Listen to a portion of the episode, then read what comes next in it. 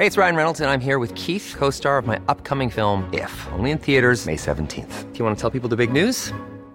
All right, I'll do. Sign up now and you'll get unlimited for $15 a month in six months of Paramount Plus Essential Plan on us. Mintmobile.com slash switch. Upfront payment of $45 equivalent to $15 per month. Unlimited over 40 gigabytes per month. Face lower speeds. Videos at 480p. Active Mint customers by 531.24 get six months of Paramount Plus Essential Plan. Auto renews after six months. Offer ends May 31st, 2024. Separate Paramount Plus registration required. Terms and conditions apply if rated PG.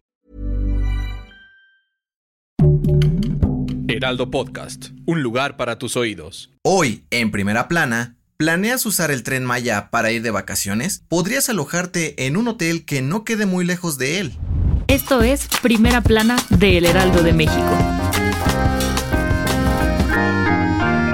De acuerdo con un reporte al que el Heraldo de México tuvo acceso, el Fondo Nacional de Fomento al Turismo busca aumentar la capacidad hotelera a lo largo de toda la ruta del tren Maya. Según lo presentado, Fonatur buscará inversionistas privados que tengan entre 2 y 3 mil millones de pesos para desarrollar y construir poco más de 20 hoteles con más de 2.000 habitaciones cada uno en los 1.554 kilómetros del tren Maya. El titular del Fonatur, Rogelio Jiménez Pons, dijo que buscan que los hoteles y otros centros turísticos y de comercio estén cerca de cada una de las 22 estaciones que tendrá el tren para hacer más accesible la llegada a ellos. Además, comentó que con estos hoteles pretenden incentivar que los turistas nacionales e internacionales pasen más días en la Riviera Maya con la posibilidad de ir a Cancún y a otros destinos que conecte el proyecto. Con información de Everardo Martínez. ¿Quieres estar bien informado? Sigue a Primera Plana en Spotify y entérate de las noticias más importantes.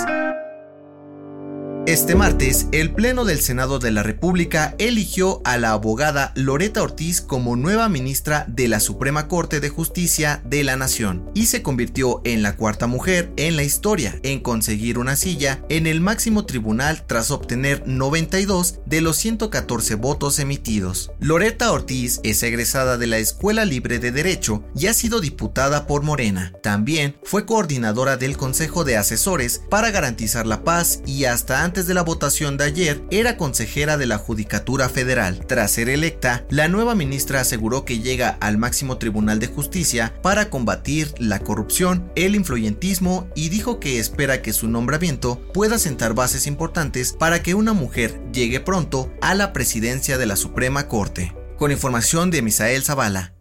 En otras noticias, este martes, la propuesta para que el exsecretario de Hacienda, Arturo Herrera, sea el próximo gobernador del Banco de México fue retirada del Senado de la República. Sin embargo, se espera que en los próximos días se nombre a otro candidato. En noticias internacionales, Pfizer y BioNTech informaron que su vacuna anti-COVID demostró ser 100% efectiva en jóvenes de 12 a 15 años hasta cuatro meses después de la aplicación de la segunda dosis. Los laboratorios esperan que con estos datos más países autoricen su aplicación en adolescentes. Y en los espectáculos, de acuerdo con el equipo médico que atiende a Carmen Salinas, la actriz será sometida a una traqueotomía para evitar infecciones que puedan empeorar su estado de salud.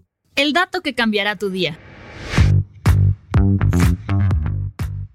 A sacar tus mejores pasos. De acuerdo con un estudio realizado por el Centro Alemán para Enfermedades Neurodegenerativas, bailar ayuda a prevenir el envejecimiento del cerebro y enfermedades como el Alzheimer. Según los especialistas, cuando bailamos, nuestro cerebro aumenta la velocidad de procesamiento de la información, por lo que hacerlo constantemente ayuda a mejorar la memoria y mejora el equilibrio en todo el cuerpo. Así que ya lo sabes, a bailar. Yo soy José Mata y te espero en la próxima. Esto fue Primera Plana, un podcast del Heraldo de México. Encuentra nuestra Primera Plana en el periódico impreso, página web y ahora en podcast. Síguenos en Instagram y TikTok como El Heraldo Podcast y en Facebook, Twitter y YouTube como El Heraldo de México. Hasta mañana.